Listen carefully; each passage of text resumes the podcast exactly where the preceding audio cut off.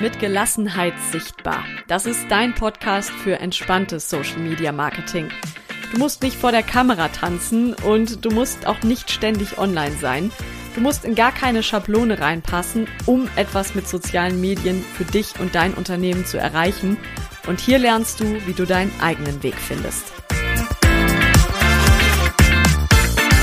Hallo, schön, dass du zuhörst und besonders schön, weil das ist eine besondere Podcast-Folge. Es gibt nämlich was zu feiern. Zwei Jahre Selbstständigkeit. Also fast zumindest. Wenn du die Folge direkt am Anfang hörst, dann fast am 1. April 2021 bin ich offiziell gestartet. Das heißt, es ist dann am Samstag soweit. Und wenn du mir bei Instagram folgst, dann weißt du, mein Plan war dazu, die beste Podcast-Folge der Welt zu machen ich halte meine Ansprüche an mich selbst ja grundsätzlich gerne niedrig. Also im Ernst, ich wollte gerne eine Podcast-Folge machen, aus der du dann auch möglichst viel für dich mitnehmen kannst. Keine irgendwie Steffi-Ego-Show hier. Und deshalb habe ich Fragen aus meiner Instagram-Community mitgebracht zu zwei Jahren Selbstständigkeit. Und die werde ich heute beantworten. Ich kann aber auch jetzt schon sagen, dass das die persönlichste und vielleicht auch ja furchteinflößendste Podcast-Folge für mich wird, weil ich beschlossen habe, was zu erzählen. Darüber denke ich schon länger nach und wollte das einerseits auch schon gerne mit dir als Hörerin oder Hörer teilen und vor allen Dingen mit denen, die mich begleiten, vielleicht auch von Anfang an schon begleiten in der Selbstständigkeit. Aber ich hatte andererseits auch immer ein bisschen Schiss davor. Aber da komme ich nachher zu. Ich wollte es nur am Anfang schon mal ankündigen. Bevor ich mit euren Fragen einsteige, erzähle ich erstmal kurz, wie es überhaupt dazu gekommen ist, dass ich mich selbstständig gemacht habe. Es war nämlich nicht so, dass das schon länger mein Plan war oder dass ich das schon immer machen wollte, so wie das bei anderen ja zum Teil ist. Nee, überhaupt nicht. Also ich habe vor einigen Jahren schon mal mit dem Gedanken gespielt. Das war aber in erster Linie deshalb, weil ich aus meinem damaligen Job einfach weg wollte. Also ich, ich wollte Hauptsache da weg und ich hatte keine richtige Perspektive, wo ich hingehen wollte. Und deshalb habe ich an der Selbstständigkeit überlegt. So richtig ernst geworden ist es dann vor ziemlich genau drei Jahren. Da hatte ich meinen Traumjob also ursprünglich bin ich nach dem Studium beim Radio gelandet, vielleicht kurz nochmal zur Erklärung. Ähm, das mit dem Radio war einigermaßen absurd, weil ich halt schon immer eher still war, für viele auch dieses berühmte zu still. Ne? Und auch beim Radio fanden sie mich am Anfang zu schüchtern. Aber ich war halt auch einfach gut in meinem Job und deshalb wollten sie mich gerne behalten, was ja auch cool war. Und mir hat's Spaß gemacht, also bin ich gerne geblieben. Später bin ich dann in die Öffentlichkeitsarbeit gewechselt und habe dann auch den Job als Pressesprecherin in meiner Heimatstadt Bad Berleburg bekommen. Und das war mega, weil das nämlich so ein Job war, bei dem ich schon lange gedacht habe, wenn der mal frei würde, also den hätte ich gerne. Ich habe das aber nicht laut gesagt, weil also die Frau, die den Job damals gemacht hat, die fand ich nett, die war super kompetent, die war sicherlich nicht kurz vorm Rentenalter und deshalb habe ich überhaupt nicht damit gerechnet, dass er mal frei würde und selbst wenn, hätte ich nicht damit gerechnet, dass ich ihn bekomme. War dann aber so. Und das war quasi der Sechser im Lotto. Weil wenn wir mal ganz ehrlich sind, äh, früher nach der Schule und als ich dann hier auch noch was mit Medien studiert habe, da haben alle gesagt, okay, damit kannst du in der Region aber nix anfangen. Ne? Also dann musst du ja schon nach Köln gehen oder nach Hamburg oder München oder sonst wohin. Und ursprünglich wollte ich das auch mal, bis ich dann schon eigentlich im Studium gemerkt habe, dass ich überhaupt kein Großstadtmensch bin und dass mir das alles zu viel ist und dass ich halt viel Grün und Natur und auch viel Ruhe um mich rum brauche. Naja, aber deshalb war ich eben echt glücklich, dass ich diesen Job hier direkt vor Ort bekommen hatte. Und das war auch erst total cool. Und ich durfte neue Kommunikationskanäle aufbauen, Social Media für die Stadt und so weiter. Das war echt schön und wertvoll. Aber irgendwann habe ich gedacht, hm, ja. Und jetzt? Also mal abgesehen davon, dass das Umfeld, glaube ich, auch für mich als introvertierte Person nicht das Richtige war. Das konnte ich damals überhaupt nicht so einschätzen oder das, das wäre mir nicht so klar geworden, weil ich mich damals überhaupt nicht mit solchen Themen beschäftigt habe. Ich hätte auch gar keine Zeit dazu gehabt, mich mit sowas zu beschäftigen.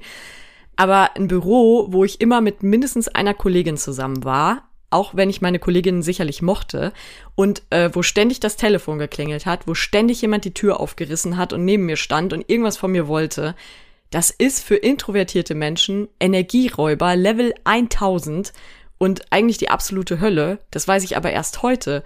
Ich habe damals halt immer gedacht, ich bin komisch oder ich müsste anders sein. Ne? Ich müsste, ich müsste mehr Kraft dafür haben, abends Termine zu machen und morgens wieder an die Arbeit zu gehen, ähm, abends noch Sitzungen zu begleiten, aber morgens um halb acht wieder im Büro zu sein. ich dachte halt, das ist normal, alle müssen so sein und ich war es nicht. Ich habe gemerkt, das kostet mich unheimlich viel Kraft und habe halt immer gedacht, was stimmt denn mit mir nicht? Heute bin ich da zum Glück schlauer, aber damals habe ich halt irgendwann gedacht, okay, das geht insgesamt für mich nicht mehr. Ne? Aber mir war auch klar, wenn ich jetzt meinen Traumjob bekomme und ihn dann nicht mehr machen will, dann bringt mir ein Jobwechsel wahrscheinlich auch nichts. Also dann wird es ja wahrscheinlich beim nächsten Arbeitgeber nicht besser, ne? Und dann wusste ich halt so überhaupt nicht mehr, was ich machen wollte und in welche Richtung ich gehen wollte, weil ich will ja auch mal irgendwo ankommen. Ne? Also ich möchte ja auch mal irgendwann zufrieden sein, wobei ich gar nicht so genau weiß, ob ich das schaffe. Ähm, aber davon abgesehen, also ich wollte irgendwie weg von allem sein. Und deshalb hatte ich mich beworben als Hilfskellnerin auf einer Skihütte für den Winter und habe die Stelle auch bekommen, grundsätzlich. So, jetzt war das 2020. Du kannst dir denken, was passiert ist. Es gab keine Skisaison und damit eben auch keinen Hüttenwinter für mich. Ich hatte aber schon gekündigt und ich wollte ehrlich gesagt auch dabei bleiben. Also war ich dann halt erstmal arbeitslos und habe mir die Zeit auch genommen, um wirklich runterzukommen, um durchzuatmen, um mich vorzubereiten, weil ich mich schon entschieden hatte, ich versuche es danach dann mal selbstständig. Also das war kein großer Plan oder das war kein kein ultimatives Ziel eigentlich, sondern ich habe gedacht, ich versuch's mal, ne? Ich guck mal, ob das klappt. Ich habe dann in der Zeit Webinare geguckt, ich habe Online-Trainings gemacht, ich habe mir irgendwelche kostenlosen Workbooks runtergeladen, ich habe alles an Infos aufgesaugt, was ich irgendwie bekommen habe. Dann habe ich meine Webseite gebaut, ich habe meine Social-Media-Kanäle aufgebaut und so weiter. Also ich wollte natürlich perfekt starten mit allem, ja, alles sollte fertig sein, was im Nachhinein ähm, unnötig und auch absurd ist, weil in dem Moment, wo ich selbstständig war, war die Webseite eigentlich schon wieder alt, so ungefähr. Ne? Also das überholt sich gerade am Anfang total schnell. Aber egal, ich habe dann alles aufgebaut und das ist jetzt eben zwei Jahre her, dass ich gestartet bin. So, das war erstmal nur für deinen Hinterkopf. Jetzt kommen eure Fragen. Ich trinke vielleicht mal einen Schluck, weil ich glaube, es könnte etwas länger dauern. Ich fange mal an mit einer grundlegenden Frage. Die ist, äh, wie bist du auf den Namen gekommen? Ich habe das vor ein paar Tagen schon mal bei der Abschlussparty zu Social Media als Selbstläufer beantwortet, zu meinem Online-Kurs. Und zwar war das, äh, es hatte verschiedene Gründe. Also wie gesagt, es war 2021, als ich gestartet bin. Und ich wusste damals schon, dass ich heiraten würde. Also eigentlich hätten wir 2020 geheiratet. Aber aus den natürlich äh, aus den Gründen der Corona-Pandemie ging das halt nicht. Dann ging es 2021 auch nicht. Ähm, aber ich wusste halt, ich möchte auch meinen Nachnamen ablegen was Gründe hat, die du möglicherweise nachher noch ein bisschen besser verstehst. Also ich wollte meinen Nachnamen auch ändern und ähm, deswegen bin ich nicht mit meinem Namen gestartet. Deswegen bin ich einfach nicht als Steffi Treude gestartet, obwohl das vielleicht klug gewesen wäre, weil Steffi Treude durchaus ein Name war, den der ein oder andere zumindest in der Region halt kannte. Naja. Ähm, und dann habe ich an einem Bild überlegt, was es, ja, was für mich so gute Kommunikation beschreibt. Also was sind Situationen, Momente, was ist ein Bild dafür, wie gute Kommunikation aus meiner Sicht funktioniert? So, und ich glaube, das ist auch so ein bisschen vor dem Corona-Hintergrund entstanden. Man durfte ja, also es gab ja keine Partys und nichts, ähm, man durfte sich nur mit wenigen Leuten treffen. Und es gab einige Abende mit ein paar guten Freundinnen und Freunden, ähm, wo wir in kleiner Runde zusammengesessen haben und die Runden halt auch, sagen wir mal, spät geworden sind, wo wir vielleicht auch noch das nächste Glas Rotwein oder das nächste Bier genommen haben und wo wir einfach unheimlich gute Gespräche geführt haben. Also, und dann ist mir klar geworden, das bedeutet für mich gute Kommunikation. Auf Augenhöhe, wertschätzend, den anderen mitnehmen, äh, mich auf den anderen einlassen, die Perspektive wechseln. Und das war eigentlich das Bild, das mir dann nach einer Zeit mal irgendwann beim Spaziergang eingefallen ist, dass ich gedacht habe, vielleicht ist es kein Bild, sondern vielleicht ist es eine Uhrzeit. Und deswegen ist Nachts um zwei entstanden. Also es hat nichts damit zu tun, dass ich irgendwie so typisch kreativ, in Anführungszeichen, nachts um zwei noch arbeite oder irgendwelche Ideen habe. Nein, nachts um zwei pflege ich üblicherweise auch zu schlafen. Ähm, aber an Wochenenden nicht unbedingt. Sagen wir es mal so. Bei den anderen Fragen packe ich schon mal jetzt ein paar zusammen, die sich so ein bisschen geähnelt haben. Zum Beispiel das hier. Was hast du dir leichter vorgestellt? Was schwieriger? Und jemand hat noch gefragt, was ging viel leichter als gedacht. Das ist echt schwierig, das zu sagen, weil ich habe mir vorher sehr wenig vorgestellt, wenn ich mal ehrlich bin. Ich weiß noch, man muss ja am Anfang, also gerade wenn man einen Gründungszuschuss bekommen will, dann muss man so einen Businessplan machen. Und ich fand das total absurd. Also vor allen Dingen diesen finanziellen ähm, Part, den man da machen muss, diese Excel-Liste. Woher soll ich wissen, was ich in drei Jahren verdiene? Das war für mich totale Glaskugelleserei.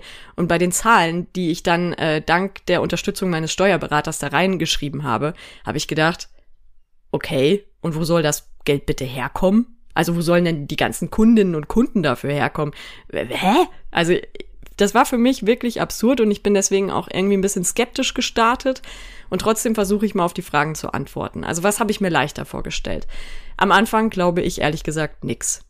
Also im Lauf der Zeit hätte ich mir ab und zu gewünscht, dass Dinge schneller gehen, dass ich schneller mehr Kundinnen oder Kunden habe, dass ich schneller Reichweite aufbaue, dass mehr Leute mein Newsletter abonnieren, solche Geschichten. Ich bin halt einfach nicht besonders geduldig. Und dann gibt's ja natürlich auch gerade in diesen sozialen Medien immer Leute, die uns weismachen wollen, dass das alles ja so leicht ist und so schnell geht. Und sicherlich kann das sein, muss aber nicht. Ich habe auch das Gefühl, das kommt immer so ein bisschen auf den Typ an. Ich bin halt selber eher ein zurückhaltender Typ und ähm, ich überlege auch dreimal, bevor ich bei jemandem etwas buche. Und ich glaube, dass meine Kundinnen und Kunden da ähnlich sind und die sich immer gut überlegen, bevor sie, ähm, bevor sie mit mir zusammenarbeiten. Und dass es deshalb vielleicht auch nicht so schnell gegangen ist, weil wir vielleicht eher vorsichtige Menschen sind. Was ich mir noch leichter vorgestellt habe, ist selbstsicher mit Kundinnen und Kunden zu arbeiten. Also als Angestellte habe ich halt meinen Job gemacht, ne? Ich hatte relativ wenig Kontakt mit Kundinnen oder so. Aber jetzt ist das natürlich ganz anders und ich habe einfach immer ein bisschen Angst davor, die Menschen zu enttäuschen. Dass ich denen vielleicht nicht gut genug helfen kann, dass sie nicht das erreichen dadurch, was sie möchten. Und natürlich ist das nur bedingt meine Verantwortung. Gerade in der, ähm, gerade in der Beratung ist das natürlich nur teilweise meine Verantwortung. Da gehört natürlich auch das zu, was jemand aus meiner, aus meinem Ratschlag macht. Natürlich. Ähm, und bis auf eine Ausnahme ist das auch noch nie passiert, dass jemand nicht zufrieden war. Oder zumindest hat es mir nie jemand gesagt. Ähm, aber da, das ist definitiv was, wo ich noch sicherer werden darf. Es wird besser tendenziell, aber es begleitet mich halt. Was ich mir schwieriger vorgestellt habe und was leichter ging als gedacht, sehr, sehr viel. also ich hatte vorher wirklich totalen Respekt vor allem. Davor meine selbstständige Tätigkeit anzumelden, vor dem Kontakt mit dem Finanzamt, Buchhaltung, Steuer und so weiter. Ähm, gut, bei Buchhaltung und Steuer muss ich zugeben, dass das von Anfang an jemand für mich macht. Also ich schreibe und sammle nur Rechnungen, ich lade die hoch oder schreibe halt meine Rechnung direkt im System und um den Rest kümmern sich zum Glück ganz liebe Expertinnen beim Steuerberater. Sollte zufällig jemand zuhören, liebe Grüße, ihr seid die Besten. Aber alles andere, also ich bin ja erstmal freiberuflich gestartet. Und da musste ich quasi nur beim Finanzamt mich mal kurz melden und sagen, hallo, ich arbeite jetzt übrigens freiberuflich. Dann musste ich noch einen Fragebogen ausfüllen. Fragebogen zur steuerlichen Erfassung heißt das, glaube ich. Der war ja so ein bisschen nervig vielleicht, aber dann war das auch gut. Oder auch ich, als ich dann letztes Jahr das Gewerbe noch zusätzlich angemeldet habe, das waren zwei Seiten, die ich ausfüllen musste. Ja, und ankreuzen. Und dann war das fertig. Also der Papierkram hat mich echt überrascht. Das war wirklich leicht. Kundinnen und Kunden zu gewinnen war teilweise auch leichter als gedacht. Die ersten sind echt schnell auf mich zugekommen, weil das waren ähm, viele Menschen, die mich schon kannten. Aber auch über Facebook und Instagram ging das relativ schnell los. Ähm, das waren auch erstmal Menschen, die mich vielleicht schon kannten oder meinen Namen kannten. Ähm, aber das hat trotzdem relativ gut geklappt. Also Jetzt bin ich natürlich auch ein Mensch, ich mache mir relativ viele Sorgen und ich erwarte oft, dass etwas schlimmer wird oder schwieriger ist. Und deshalb habe ich das aller, allermeiste als leichter empfunden. Die Frage hier, die passt auch noch gut dazu. Ähm, was dachtest du, dass du in zwei Jahren erreichen wirst und wie nah bist du jetzt dran? Was wolltest du erreichen und hast du übertroffen? Also es waren wieder zwei Fragen. Ich habe, wie gesagt, erstmal gar nichts gedacht, weil ich nicht so richtig wusste, wie ich das überhaupt anstellen soll und woher diese Leute kommen sollen, die mit mir arbeiten wollen. Ja, ich habe halt am Anfang auch noch so ein bisschen regional gedacht und habe gedacht, naja, gut, da bist du auch irgendwie begrenzt. Von daher, ich hatte echt keine riesigen Ziele, absolut nicht. Und das, was ich damals dann erreichen wollte, habe ich, finde ich, jetzt übertroffen aber ehrlich gesagt auch nur deshalb, weil ich total unterschätzt habe, was man auch erreichen muss. Also zum Beispiel, wie viel Umsatz Selbstständige wirklich machen müssen. Allein schon für Krankenversicherung und Rente, was da jeden Monat von meinem Konto abgeht, das muss ja auch mal irgendwo herkommen. Also ich hatte keine richtigen Ziele, ich hatte nur so grobe Vorstellungen. Und würdest du meinem Ich von vor zwei Jahren sagen, äh, Steffi, du bist in zwei Jahren quasi dauerhaft ausgebucht und hast einen Online-Kurs mit 150 Teilnehmerinnen, ähm, dann würde diese Steffi sehr laut anfangen zu lachen. Nächste Frage. Kannst du von deiner Selbstständigkeit leben und wenn ja, seit wann? Ganz ehrlich, ich lebe im Grunde von Anfang an davon. Ich habe ja wirklich, ich habe gekündigt. Ich bin von 100 auf 0 und von 0 auf 100 gegangen sozusagen. Aber ich möchte das gerne ein bisschen einschränken, damit jetzt niemand anfängt, sich damit zu vergleichen. Das möchte ich nicht. Das erste ist, ich bin ja in einem Feld gestartet, das ich vorher schon beackert habe. Also ich habe ja vorher schon Marketing gemacht, Social Media gemacht und wie gesagt, durch meine Jobs vorher kannte mich die ein oder andere Person schon und auch der ein oder andere Mensch, der halt genau das für sein Unternehmen gebraucht hat. Dazu kommt, ich habe dann Kontakt zu meinem ersten Arbeitgeber aufgenommen und habe halt gefragt, hier kann ich bei euch ähm, mal wieder als freie Mitarbeiterin mitarbeiten. Also ich habe halt das Radio gemacht, äh, oder ich habe am Anfang wieder ein bisschen Radio gemacht, als kleine Sicherheit. äh, kleine, groß geschrieben, es war wirklich nur eine sehr kleine Sicherheit. Aber ich hatte diese kleine Sicherheit, ne, dass ich da zumindest irgendwie ein bis maximal zwei Wochen im Monat gearbeitet habe und dadurch als freie Mitarbeiterin zumindest ein bisschen Geld verdient habe. Dann habe ich den Gründungszuschuss bekommen von der Arbeitsagentur. Über ein halbes Jahr geht der. Aber ab Ende des Gründungszuschusses habe ich dann auch angefangen, mir selbst ein Gehalt auszuzahlen. Das ist nicht die Welt, aber es reicht. Also es reicht, um meine Ausgaben zu decken. Ähm, und natürlich, also ich hatte auch ein bisschen Ersparnisse, auch die gehörten dazu, weil ich halt super viel investiert habe in Kurse, in Coachings und so weiter. Mm, aber trotzdem, ich habe dann eben nach einem halben Jahr angefangen, mir wirklich ein Gehalt auszuzahlen. Das ist nicht die Welt, aber es reicht. Und natürlich, es darf jetzt auch langsam mehr werden, was ich mir selbst bezahle. Aber ich bin halt immer auch sehr vorsichtig und gehe auf Nummer sicher und möchte halt äh, einfach noch einen gewissen Betrag immer auf dem Konto haben fürs Finanzamt und so weiter. Ne? Also Nummer sicher, aber trotzdem darf ich mir jetzt langsam auch ein bisschen mehr bezahlen. Und Fakt ist, ich hatte echt nie einen Monat, in dem ich keinen Umsatz gemacht habe. Auch wenn ich den Radiojob nach einem halben Jahr, glaube ich, wieder aufgegeben habe, äh, weil das einfach nicht mehr ging. Zeitlich nicht und finanziell lohnt sich das halt leider auch überhaupt nicht, wenn man nicht noch Schüler oder Student ist. Aber ich hatte echt immer Umsatz. Also das war schon ganz cool. Aber wie gesagt, ich war halt auch schon ein bisschen bekannt, zumindest in der Region, für das, was ich getan habe. Hier ist noch eine sehr schöne Frage. Wann war der Moment, wo du wusstest, ich habe es geschafft? Da gab's ehrlich gesagt viele Momente und gleichzeitig habe ich bis heute nicht das Gefühl, es geschafft zu haben. Weil das Problem ist, ich weiß nicht, was es ist. Wenn ich irgendwas schaffe, dann habe ich halt ein nächstes Ziel.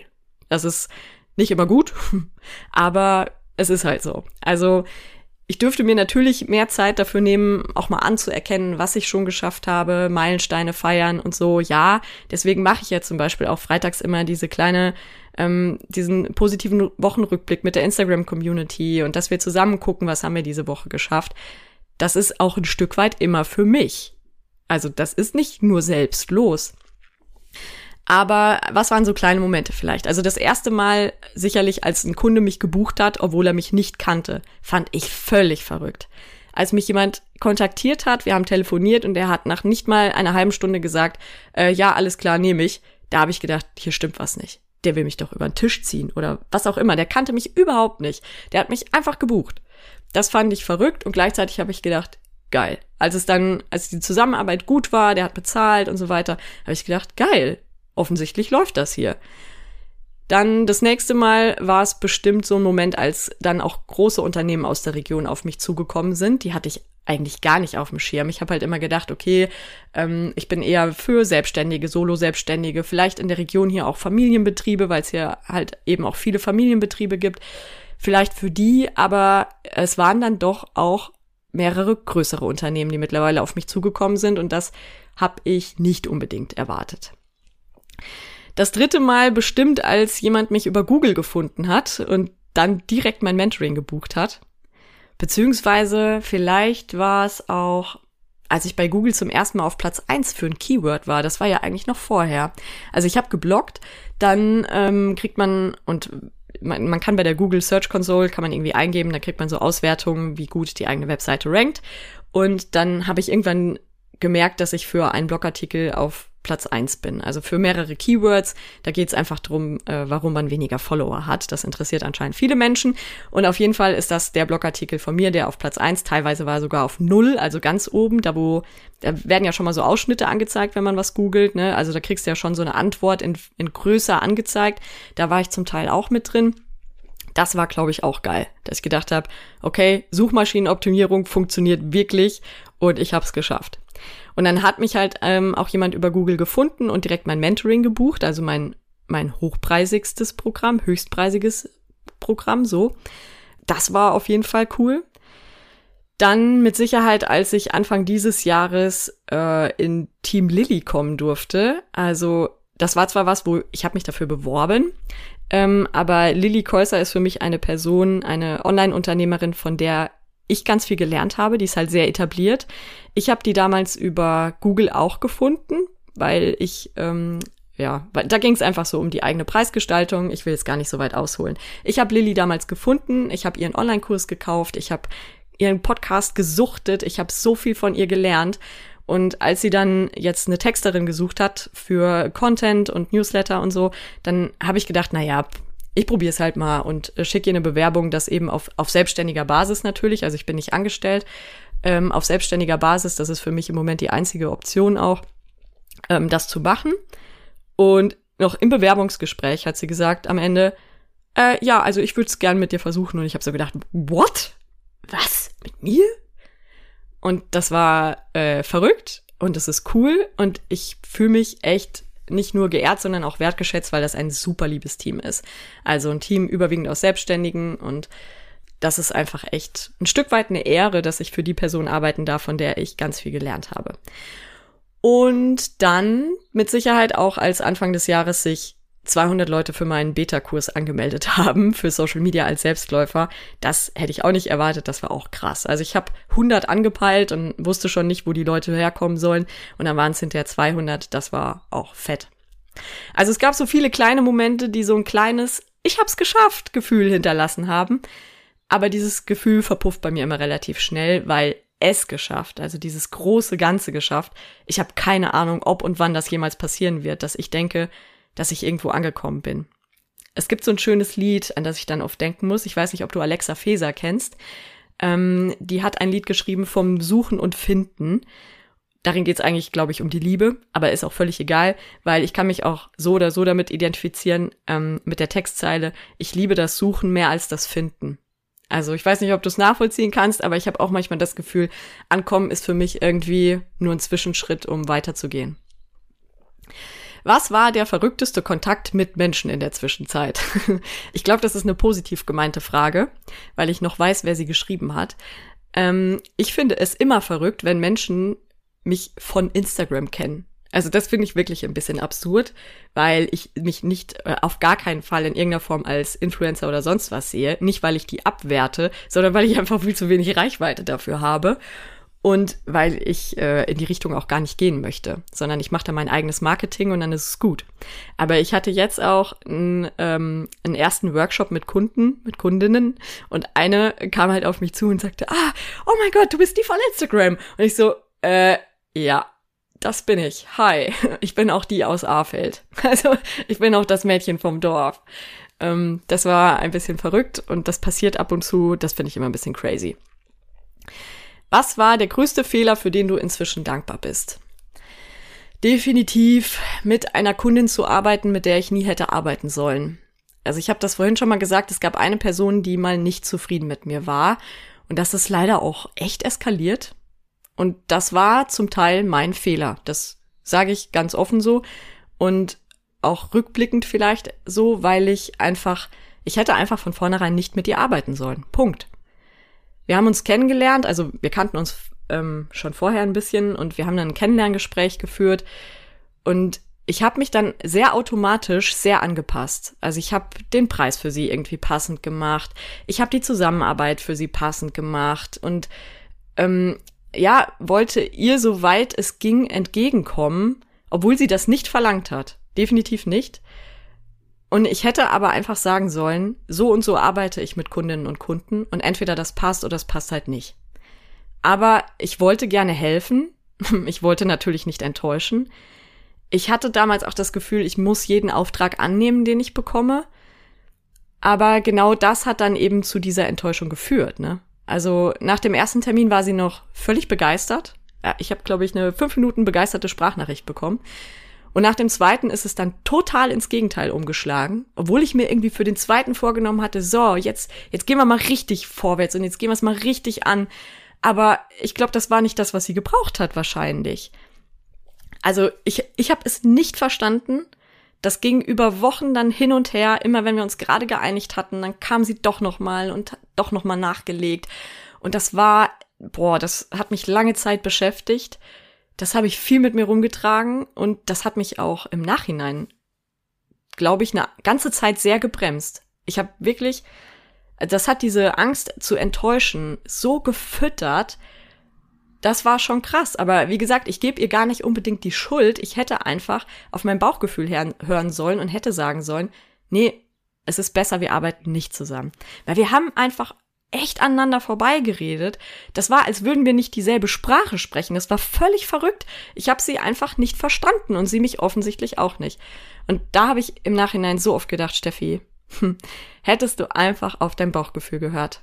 Also wir können, das ist Fakt, wir können nicht allen Menschen helfen, wir können es nicht allen recht machen. Und manchmal ist es besser, wenn wir es dann auch gar nicht erst versuchen. Und ich bin für die Erkenntnis sehr dankbar, ich bin aber auch dankbar dafür, dass sie sich zum Beispiel im Nachhinein noch bei mir entschuldigt hat. Das fand ich sehr groß. Ähm, ich weiß gar nicht, ein halbes Jahr später oder vielleicht ein Jahr später, weiß ich nicht. Ähm, da hat sie sich bei mir entschuldigt. Das fand ich wirklich, wirklich groß. Aber ähm, ich bin halt auch froh, dass ich die Lektion relativ am Anfang gelernt habe und heute dann auch sage, nein, wenn ich glaube, dass ich jemandem nicht helfen kann. Die nächste Frage. Was liebst du an der Selbstständigkeit und was vermisst du aus einer Anstellung? Ich fange mit dem letzten Teil an, weil das schneller geht. Aus der Anstellung vermisse ich erstens das sichere Gehalt, das wirklich jeden Monat kommt, und zwar egal wie viel ich gearbeitet habe, ob ich Urlaub hatte, ob ich krank war. Wobei, da bin ich mittlerweile auch an einem Punkt, dass ich auch jetzt wieder so einen ziemlich safen Umsatz habe und mich damit gerade auch eigentlich ziemlich sicher fühle. Und zweitens vermisse ich aus der Anstellung, dass jemand anderes Dinge für mich macht und übernimmt. Also, dass ich die IT-Abteilung anrufen kann, wenn mein Laptop mal wieder keinen Bock auf seinen zweiten Bildschirm hat. Oder wenn Google Mail-Adressen meine E-Mails nicht mehr empfangen wollen. Das war ein Problem, das ich diese Woche hatte. Die löse ich halt selbst. Muss ich mich eben um den Mist kümmern. Aber andererseits, ich lerne auch ganz viel dadurch.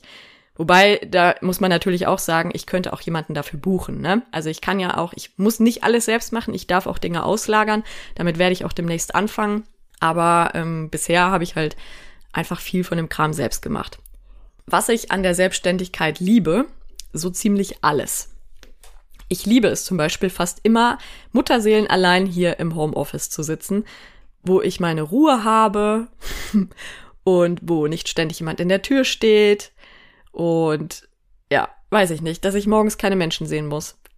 Nicht, es ist nicht so, dass ich Menschen gar nicht mag, aber ich bin total gerne alleine und liebe es, in Ruhe zu arbeiten. Dann bin ich auch viel effektiver.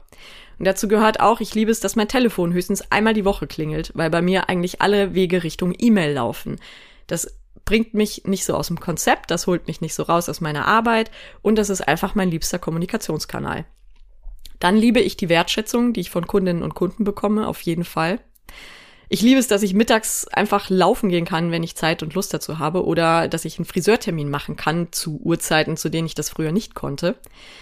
Ich liebe es, für mich zu arbeiten, neue Sachen zu lernen, Angebote zu entwickeln oder auch weiterzuentwickeln ich liebe es, dass ich so viele Menschen kennengelernt habe, die ich sonst nie getroffen hätte. Also ich habe sie ja auch in der Regel nicht getroffen, außer online vielleicht. Aber ich habe echt grandiose Menschen kennengelernt in der Zeit. Ich liebe es, dass ich gerade in letzter Zeit auch viele zurückhaltende selbstständige Frauen kennengelernt habe, denen das Thema Sichtbarkeit auch schwerfällt und denen ich dabei helfen kann. Ich liebe es, dass ich mich persönlich sehr weiterentwickeln kann. Das ist quasi der beste Punkt für mich. Das Thema introvertiert sein ist so eins, das habe ich ja schon ange angesprochen. Ich habe mich früher nie damit beschäftigt. Ähm, obwohl ich heute denke, es wäre total geil und wichtig, wenn sich unsere Arbeitswelt mit solchen Themen beschäftigen würde und wenn Menschen viel individueller gefördert würden. Weil, also ich hatte in meinem letzten Job eine Kollegin und ich würde mal sagen, die ist eher extravertiert. Die saß aber in einem Einzelbüro und ist deshalb immer mal gerne zu mir und meiner Kollegin ins Doppelbüro gekommen, weil bei uns der Wasserkocher und die Kaffeemaschine standen und sie außerdem ein bisschen quatschen konnte. Ganz ehrlich, wir hätten einfach die Büros tauschen sollen. Ich wäre glücklich über mein Einzelbüro gewesen, wäre wahrscheinlich den ganzen Tag nicht da rausgekommen und sie wäre glücklich gewesen, mit anderen Menschen zusammen zu sein. Es ist eigentlich so leicht manchmal, aber wenn sich niemand damit beschäftigt, dann ändert sich auch nichts. Und dann ändert sich auch nichts zum Guten für die Mitarbeiterinnen und Mitarbeiter. Und das ist das, was ich am meisten schätze. Also, dass ich mich selbst noch besser kennenlerne zum einen, dass ich gucken kann, wo kann ich mit mir auch mehr im Einklang arbeiten, also wie passt es vielleicht noch besser für mich. Und auch zu gucken, wo sind Punkte, an denen ich noch arbeiten und mich weiterentwickeln möchte. Also so eine Freiheit und so eine Entwicklungsmöglichkeit hatte ich noch nie und ich glaube, ich habe mich auch noch nie in so kurzer Zeit so viel weiterentwickelt. Das ist geil. Also mein Mann sagt übrigens, dass ich viel entspannter und zufriedener bin, seitdem ich selbstständig bin. Aber natürlich ist die trotz, äh, ist trotzdem die Selbstständigkeit nicht für alle was. Ja, das will ich damit überhaupt nicht sagen. Man muss das schon wollen, man muss auch ein Typ dafür sein. Und jetzt kommen wir zu dem Teil, äh, den ich am Anfang angesprochen hatte, zu dem sehr persönlichen und dem, bei dem ich auch ein bisschen Schiss habe, ehrlich gesagt. Zu dem ernsten, ein bisschen dunkleren und auch nicht mehr so viel heile Weltteil. Deshalb sicherheitshalber eine Warnung für dich wenn du selbst vielleicht nicht in, der besten, in den besten Familienverhältnissen aufgewachsen bist und das bei dir was auslöst, wenn darüber gesprochen wird, wenn das Thema Sucht bei dir was auslöst, dann darfst du an dieser Stelle gerne Schluss machen mit der Podcast-Folge und dir den Rest nicht anhören. Das einfach als kurze Warnung. Weil natürlich kamen auch Fragen von euch wie, was machst du, wenn Zweifel und Unsicherheit aufkommen? Oder wie gehst du mit Existenzangst um? Hast du welche? Die kurze Antwort ist, ja, habe ich, und zwar quasi ständig. Aber ich möchte hier halt ein bisschen ausholen. Ich habe schon länger überlegt, ob ich das mal mit euch teile. Ich glaube, da habe ich schon ziemlich am Anfang drüber nachgedacht.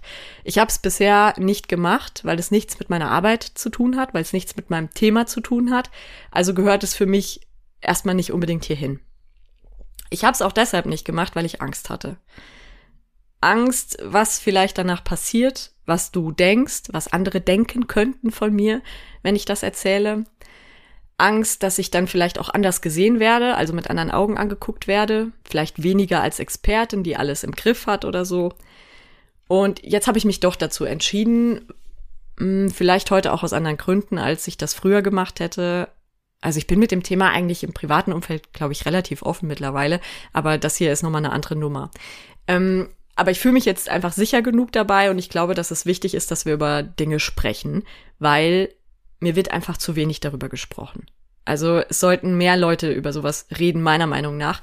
Weil zum Beispiel, vielleicht kennst du Jane von Klee, die ähm, SEO-Expertin ist. Und die ist, geht ja sehr offen damit um, dass sie in einer Hartz-IV-Familie aufgewachsen ist und wie sie das eben auch geprägt hat. Und immer wenn sie darüber schreibt, hilft mir das sehr, weil ich mich damit identifizieren kann, ein Stück weit und weil mir das zeigt, okay, unser Schicksal ist nicht in Stein gemeißelt, so ungefähr. Weil wir kriegen ja online manchmal das Gefühl, dass erfolgreiche Menschen alle so das perfekte Strahleleben haben. Ne? Da ist immer alles super, alles fein, Glitzerfilter und das passt schon. Und ähm, vielleicht ist das professionell, vielleicht bringt das mehr Kundinnen und Kunden, das mag sein. Aber ich finde es nicht bestärkend für die, die dieses Strahleleben nicht haben also ich glaube ja auch nicht, dass jeder immer ein geiles Leben hat. Aber es ist nicht bestärkend für andere, wenn sie denken, da geht es einer Person immer gut und die hat es immer leicht und da funktioniert immer alles. Eins vielleicht noch vorab, ich teile das jetzt nicht mit dir, um irgendwie Aufmerksamkeit zu bekommen und erst recht kein Mitleid, bitte nicht. Also wenn ich eins möchte, dann kein Mitleid. Sondern ich erzähle das deshalb, weil ich weiß, dass es wichtig ist, sich identifizieren zu können und zu wissen, dass man nicht alleine ist. Weil natürlich sind wir alle geprägt durch unsere Familien und durch die Art und Weise, wie wir eben groß geworden sind. Und die war bei mir schwierig, sagen wir mal. Mein Vater war alkoholabhängig und ich sage war, weil er vor ein paar Jahren daran gestorben ist. Mein Gefühl ist, dass wir bei Alkoholikern ja oft so ein bestimmtes Bild im Kopf haben, das oft gar nicht stimmt. Deswegen erzähle ich vielleicht kurz noch was zu meiner Familie. Mein Vater war Beamter der hat auch gearbeitet, also der hat ja fast bis zum Rentenalter eigentlich gearbeitet. Der ist dann in Frühpension geschickt worden aus offensichtlichen Gründen. Ähm, wir hatten ein Haus, der war im Sportverein engagiert, das volle Programm. Also nach außen hin sah das lange, lange Zeit ganz normal aus. Vielleicht sah das sogar gut aus. Mein Vater war sogar ziemlich beliebt, selbst bei meinen Freundinnen und Freunden damals. Der war halt so ein Kumpelvater irgendwie. Also zumindest hat er den Anschein erweckt. Und aus meinem Freundeskreis wussten aber auch die wenigsten wirklich was davon, was, was tatsächlich los war. Weil nach außen hin musste ja alles gut aussehen es war nicht so, dass das jemals eine Ansage irgendwie in unserer Familie gab, so nach dem Motto, du darfst da nicht drüber sprechen oder du musst lügen oder du musst irgendwie ein Bild aufrechterhalten. Überhaupt nicht. Ich glaube, dass wir das alle ganz automatisch gemacht haben. Wir haben das alle ganz automatisch vertuscht und nach außen so ein vermeintlich perfektes Bild aufrechterhalten. Weil klar, wenn du dir mal überlegst, ich wollte ja auch nicht das Schmuddelkind sein. Ja, spiel nicht mit den Schmuddelkindern, heißt es. Und ähm, als Kind eines Alkoholikers habe ich mich selber so gesehen, definitiv. Und andererseits wollte ich ja dazugehören. Ich wollte genauso sein wie alle anderen in meinem Alter. Ich wollte eine gute Familie haben. Und für meine Geschwister unterschreibe ich das auch. Die sind meine gute Familie. Die liebe ich. Die sind toll. Und wenn es hart auf hart kommt, dann passt zwischen uns kein Blatt Papier. Dann sind wir uns einig. Aber Eltern hatten wir in dem Sinne halt nicht wirklich. Weil dafür war letztendlich bei uns zu Hause gar kein Platz bevor ich jetzt vielleicht zu weit aushole, ähm, komme ich erstmal zurück auf die Fragen und wie das vielleicht miteinander zusammenhängt. Also das Thema Sicherheit, Unsicherheit ist bei mir ein riesengroßes, weil ich mich immer unsicher fühle. Also ich lebe eigentlich in permanenter Unsicherheit. Das ist nicht mehr so schlimm wie früher, aber es ist unterschwellig immer da. Weil Kinder, die in einem sicheren Umfeld aufwachsen und die eine gute Bindung zu ihren Eltern haben, die entwickeln das Urvertrauen ich würde das mal so erklären, ganz laienhaft, das ist das grundsätzliche Vertrauen, dass im Leben schon alles gut wird. Und ich will nicht sagen, dass ich das gar nicht habe, weil ich halt auch nicht weiß und also ich bin ja kein anderer Mensch, ich kann mich auch nicht in andere Menschen so weit hineinversetzen, dass ich weiß, wie die das fühlen. Ich, ich weiß nicht, wie ein anderer Mensch Urvertrauen fühlt oder vielleicht auch gar kein Urvertrauen fühlt. Aber mein Familienumfeld war nicht besonders sicher, zumindest nicht emotional. Und wenn ich eins zu Hause gelernt habe, dann, dass immer was Schlimmes passiert. Immer. Das, wenn, wenn man sich auf eins verlassen kann, dann auf das. Weil natürlich auch bei einem funktionalen Alkoholiker Scheiße passiert. Also sowas geht ja nicht auf Dauer gut. Das kann, das kann nicht immer gut laufen. Mein Vater hatte finanzielle Probleme. Der hatte Probleme bei der Arbeit. Der ist seinen Führerschein losgeworden. Und er hat sich auch immer mehr von allen zurückgezogen, vor allem auch von uns. Als Familie natürlich, weil letztlich er ein Stück weit vielleicht auch vor der Verantwortung weggelaufen ist. Und Kinder wollen halt was von einem, ne? Ist total ärgerlich, aber Kinder wollen halt was von einem. Und wenn es bei uns zu Hause mal zwei Wochen ruhig und stabil war, dann bin ich innerlich schon unruhig geworden. Weil ich wusste, jetzt kommt bald irgendwas. Und es kam immer irgendwas. Es gab immer irgendeinen Ärger, irgendeinen Streit, ähm, geklautes Geld, äh, unbezahlte Rechnungen, ähm, Strom kurz vorm Abschalten. Also es gab immer irgendwas. Gerade wenn, wenn man mal zwei Wochen gedacht hat, okay, irgendwie ist es gerade safe, dann konnte man sich darauf verlassen, dass es sicherlich nicht sicher ist. Also dass, dass wieder irgendwas explodiert sozusagen.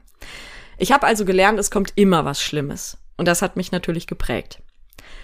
Ein zweites Thema, das damit zusammenhängt, und das habe ich ja auch vorhin schon mehrfach erwähnt, das ist die Angst zu enttäuschen.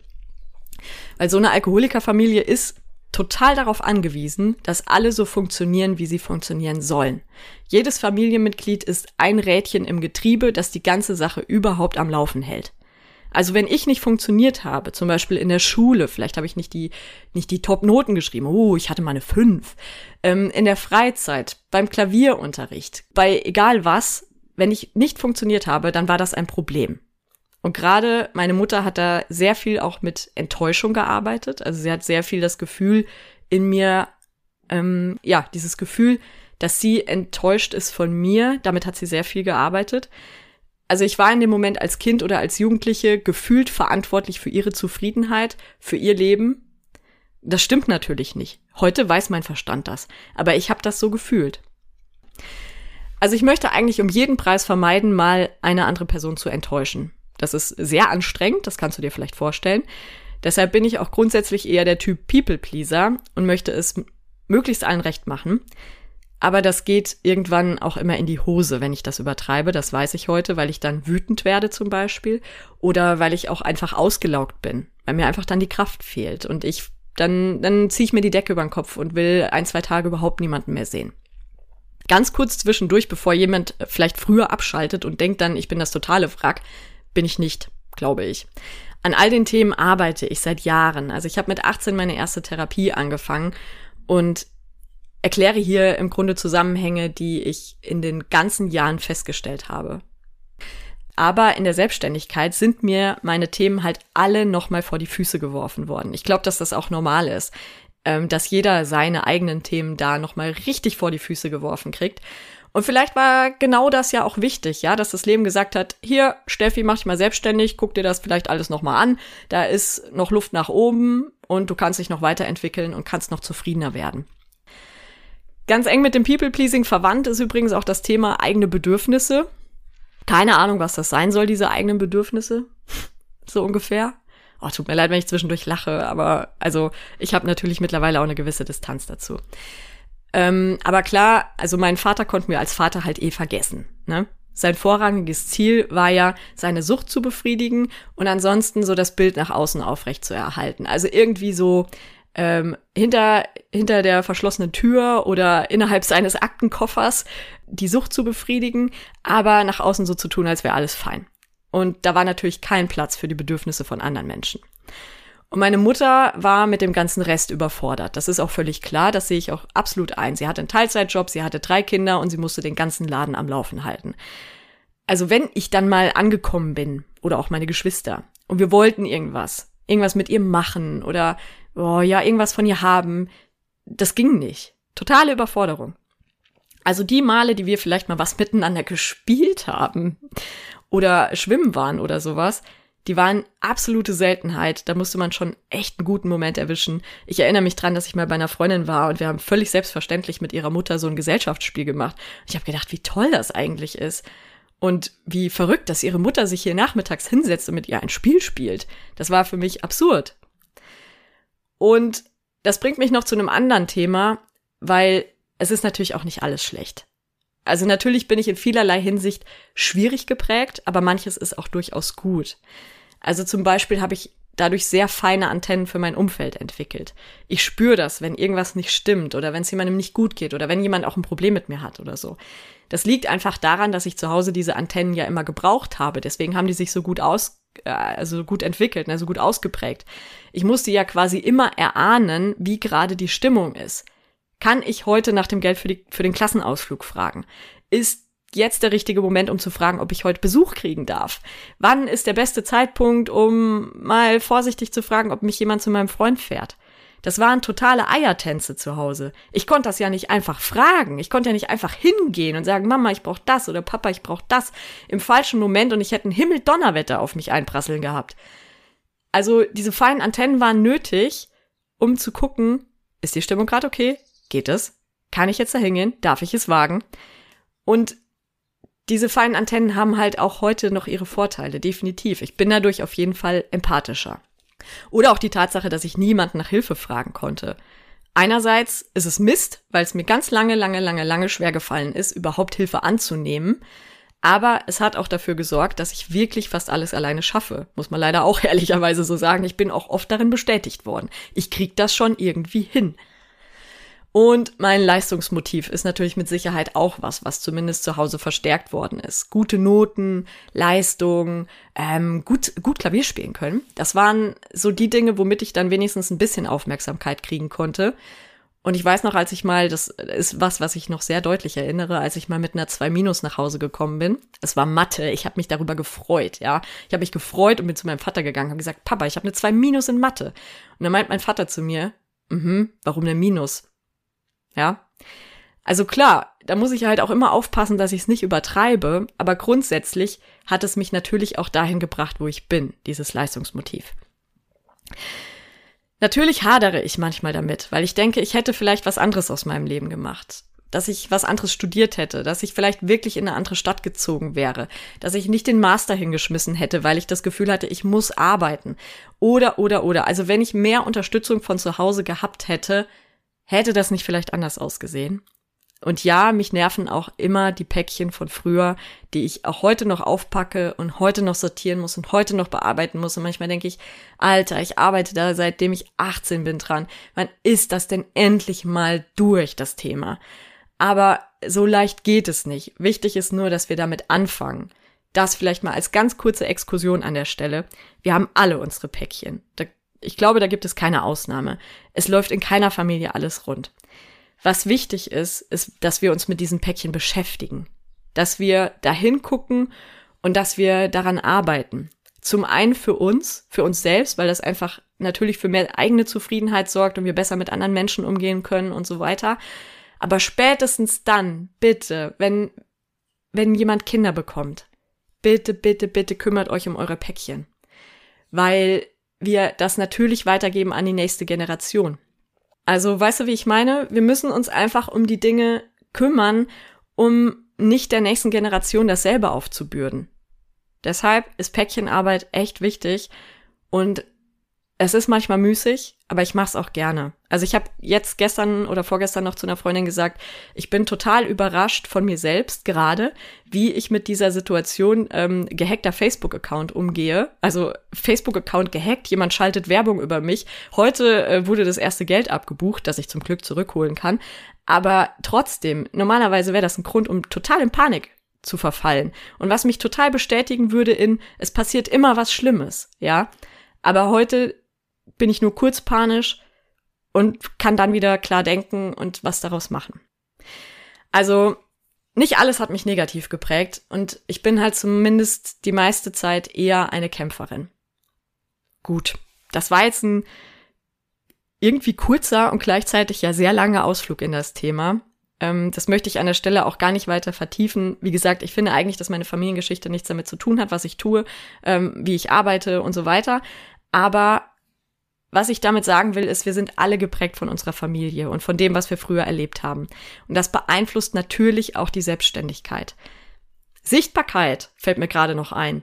Das war ein riesiges Thema für mich schon früher in der Schule, weil ich natürlich nicht sichtbar sein wollte als Kind eines Alkoholikers. Wie gesagt, spiel nicht mit den Schmuddelkindern. Also war Sichtbarkeit natürlich für mich etwas total Beängstigendes so wie diese Folge auch ein Stück weit noch beängstigend ist und das, was ich hier gerade erzähle, weil natürlich in mir der Gedanke hochkommt, okay, ich erzähle das jetzt gerade der ganzen Welt theoretisch. Und was denkt diese ganze Welt dann über mich? Und mag diese Welt mich dann noch? Weil natürlich möchte ich gemocht werden. Naja, jedenfalls, auch das ist ein Grund, sich nicht mit anderen zu vergleichen. Wir sind nicht in ihren Schuhen gelaufen. Wir wissen nicht, welche Ressourcen die Menschen haben, was sie von zu Hause mitbringen oder was eben vielleicht auch nicht. Ich werde immer damit leben müssen wahrscheinlich, dass ich kein großes Urvertrauen habe, weil ich glaube, dass das nichts ist, was man im Nachhinein noch gut aufholen kann. Ist zumindest das, was ich bisher darüber erfahren und gelesen habe. Das entsteht entweder in der frühen Kindheit oder es entsteht eben nicht. Aber ich habe heute zumindest ein Umfeld mit meinen Freundinnen, mit meinen Freunden, mit meinem Mann, mit meinen Geschwistern, wo ich mich immer sicherer fühle und wo ich nicht mehr alle zwei Wochen Schnappatmung kriege, weil gerade alles zu gut läuft und irgendwann ja noch der große Knall kommen muss. Übrigens überlege ich auch ab und zu, ob das nicht vielleicht ein Grund ist, warum ich mich überhaupt selbstständig gemacht habe. Weil wenn, wenn ich mir mal überlege, also ich reflektiere das im Nachhinein, ich hatte damals einen Job im öffentlichen Dienst, also sehr sicher, sehr sicherer Job. Und ich hatte und habe eine wirklich tolle Beziehung, in der ich mich auch so sicher fühle, wie ich mich, wie ich mich nur fühlen kann. Ja, ich, äh, ich glaube, 100 Prozent werde ich da nie erreichen, aber so sicher, wie es eben geht. Und ich hatte Freunde, ich habe in meiner Heimat gelebt. Also es war, ich war in so einem safen, coolen Umfeld und vielleicht hat sich das für mich dann komisch angefühlt. Also zu viel Sicherheit. Das war fast schon langweilig, weil ich glaube, dass, äh, beziehungsweise ich glaube das nicht nur, sondern ich habe das auch gelesen und das ist ja auch belegt, dass wir oft die Erfahrungen wiederholen, die wir in unserer Kindheit ha gemacht haben. Auch wenn das totaler Schwachsinn ist und man unserem Gehirn dann sagen müsste, sag mal, hast du sie noch alle? Aber unser Gehirn ist lieber in schlechten gewohnten Strukturen unterwegs, als in neuen Strukturen, die vielleicht besser wären. Das heißt, wir wiederholen Dinge, auch wenn sie uns nicht gut tun. Also, vielleicht war mir das damals einfach schon fast zu langweilig. Aber das ist nur eine Theorie. Es hatte, also es hatte durchaus auch andere Gründe, warum ich nicht mehr in dem Job arbeiten wollte. So, jetzt nochmal ganz konkret vielleicht zu dem Thema, damit ich irgendwo auch ein Ende finde. Zum Thema Existenzängste, Zweifel, Unsicherheiten. Ich hatte letztes Jahr wirklich noch ständig Existenzängste. Ich habe mich im Kopf unter einer Brücke leben sehen. Und wenn wir mal ehrlich sind, ich war da gerade ein gutes Jahr oder so selbstständig. Das ist, das ist ja auch nichts, was von heute auf morgen durch die Decke geht. Ich hätte mir die Zeit und die Geduld nehmen sollen, um ja, um da vielleicht auch optimistischer zu sein. Aber wie gesagt, Optimismus habe ich halt nicht. Ähm, und im November war es echt mal ganz schlimm. Da habe ich einen Sale gemacht und es hat echt, es hat niemand gekauft. Null. Null Personen. Und das war so frustrierend und das hat mich echt in ein Loch gerissen, weil ich mir Arbeit damit gemacht habe natürlich und ja, weil ich mir was anderes erhofft hatte. Aber wenn ich eins kann, natürlich auch ein Stück weit von früher her, das ist auch was, was ich glaube ich von früher als etwas Positives mitbringe. Wenn ich eins kann, dann ist es Krisenmodus. Ich weiß, dass es immer weitergehen muss. Ich weiß, dass es wieder besser wird. Und ich überlege immer, okay, was kann ich jetzt tun? Also nur zu, nur darüber nachzudenken, was ich nicht tun kann, was ich nicht mehr verändern kann oder so, das bringt ja nichts. Sondern wir müssen gucken, was kann ich denn tun? Und was ich getan habe, war eine Weiterbildung zu buchen. Und ich habe geheult, als ich das Geld bezahlt habe, ernsthaft. Das war die teuerste, die ich je gebucht habe. Und natürlich ist Geld für mich auch ein schwieriges Thema von früher her. Ähm, deshalb behalte ich Geld lieber, als es auszugeben, weil das für mich so eine gefühlte Sicherheit einfach ist und auch eine Sicherheit, die mein Vater zum Beispiel nicht hatte. Und ja, gleichzeitig ist Investieren in der Selbstständigkeit super wichtig. Da habe ich mich zum Glück sehr weiterentwickelt, aber es ist trotzdem nicht immer leicht, auch heute nicht. Und diese Weiterbildung hat mir echt ganz viel gebracht, vor allen Dingen auch den Mut, mich spitzer zu positionieren und zu sagen, ich arbeite in erster Linie mit zurückhaltenden Selbstständigen. Und dafür bin ich echt belohnt worden. Ich, ich weiß nicht, ob das nur dafür war, aber auf einmal hat sich alles gefügt. Ein Stück weit. Also ich bin seit Anfang des Jahres quasi ständig ausgebucht. Teilweise wusste ich nicht mehr, wie ich das alles schaffen soll. Ich habe immer mal wieder lange Tage auch am Schreibtisch gehabt oder zumindest ein schlechtes Gewissen, wenn ich früher Feierabend gemacht habe. Ähm, das soll kein Dauerzustand sein, das wird es auch nicht, aber das hat halt mal kurz ausgeschlagen jetzt in ein anderes Extrem. Also wenn Panik, Angst und so weiter aufkommen, durchatmen, tief durchatmen, in den Bauch atmen, die Angst und die Panik akzeptieren, die sind da, das müssen wir so sehen, also die müssen wir willkommen heißen sozusagen, die wollen uns ja auch beschützen eigentlich, aber es gibt halt heute keinen Säbelzahntiger mehr, vor dem sie uns beschützen müssen. Und deshalb können wir Abstand zu dem Gefühl bekommen und uns eben fragen, was kann ich jetzt tun? Welche Möglichkeiten habe ich? Daneben sind natürlich ein Coaching oder auch eine Psychotherapie sehr wertvoll. Also ich habe einige Jahre mit einem Therapeuten gearbeitet, was mir sehr, sehr geholfen hat. Und heute buche ich mir vielleicht eher ein Coaching, vielleicht bei Menschen, die spezialisiert sind auf gewisse Themen. Also es hilft auf jeden Fall, mit seinen Gefühlen auch nicht alleine zu bleiben. Ne? Zum Ende der Folge jetzt noch zwei Fragen, damit es nicht ganz so düster endet, weil das ist es in der Regel gar nicht. Ich wollte, wie gesagt, nur sagen, es gehört dazu. Und wenn es dir auch so gehen sollte, dann bist du damit verdammt nochmal nicht alleine. Die erste Frage, die ich hier habe, ist Hand aufs Herz, wie oft wolltest du schon aufgeben? Sehr gute Frage und da bin ich auch gerne ehrlich. Ich kann es nicht wirklich sagen. Also wenn ich jetzt erzählen sollte, wie oft ich schon gesagt habe, dass ich hinschmeiße und mich wieder anstellen lasse, dann sehr oft. Also es gab wütende Tränen in der Zeit, es gab viele Flüche. Mein Mann hat sich mit Sicherheit das eine oder andere Mal anhören müssen, dass ich den ganzen Laden einfach hinschmeiße. Wie oft habe ich wirklich nach Stellen geguckt oder Bewerbungen geschrieben? Nullmal. Im Gegenteil. Also ich habe echt geile Jobangebote bekommen in den zwei Jahren, aber ich habe alle abgelehnt, weil ich mir eine Festanstellung gerade einfach nicht vorstellen kann. Und weil ich auch finde, dass es zu früh wäre. Also ich wollte mir schon mindestens zwei Jahre geben, die sind jetzt rum. Jetzt läuft's gerade echt ziemlich gut. Mein Mann sagt sogar, du musst dir mal mindestens drei oder fünf Jahre geben oder so. Ich schließe das gar nicht für immer aus, mich wieder anstellen zu lassen, aber gerade kann ich mir es nicht vorstellen, auch weil ich diese Selbstbestimmtheit nicht aufgeben möchte und ja, weil ich einfach flexibel bleiben möchte und mich weiterentwickeln. Ach, das ist mir einfach so wichtig. Und die zweite Frage, auf einer Skala von 0 bis 10, wie zufrieden bist du aktuell? Ich würde sagen, 8. Es wäre eine 9, wenn ich nicht gerade den Ärger mit Facebook und meinem gehackten Konto hätte. Das zerrt halt schon an den Nerven und hat mich auch schon einiges an Zeit gekostet. Aber dafür geht's mir echt noch ziemlich gut, muss ich sagen. Und ich glaube, eine 10 wird's bei mir nie werden. Dafür bin ich auch zu viel Steinbock. Ja, es geht immer noch weiter oben an den Gipfel oder so. Also irgendwas gibt es zumindest immer noch, was ich erreichen kann. Ich will ja gar nicht, weiß ich nicht, ich will ja gar nicht die Welt beherrschen oder sowas. oh, nee, im Gegenteil.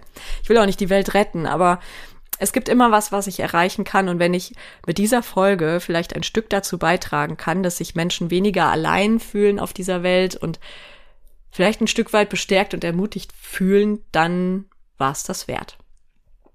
Vielleicht noch eine Sache zum Schluss, die mir gerade einfällt. Natürlich gibt es viele Menschen, die weitaus schlimmere Erfahrungen gemacht haben als ich. Und ich bin noch vergleichsweise privilegiert aufgewachsen. Das ist mir absolut bewusst. Also, wenn ich vom Klavierunterricht und so weiter rede, ich weiß, dass es Menschen gibt, die das sicherlich nicht haben konnten. Das soll hier ja auch kein Battle sein, wer die beschissensten Erfahrungen gemacht hat. Ich hoffe, das weißt du. Es geht nur darum zu sagen, bei mir ist auch nicht alles fein gewesen. Ich habe meine Steine im Weg, aber wir können halt versuchen, die aufzuheben und was Schönes draus zu bauen. Und damit wünsche ich dir eine gute Zeit. Wir hören uns in zwei Wochen wieder, wenn du möchtest. Tschüss.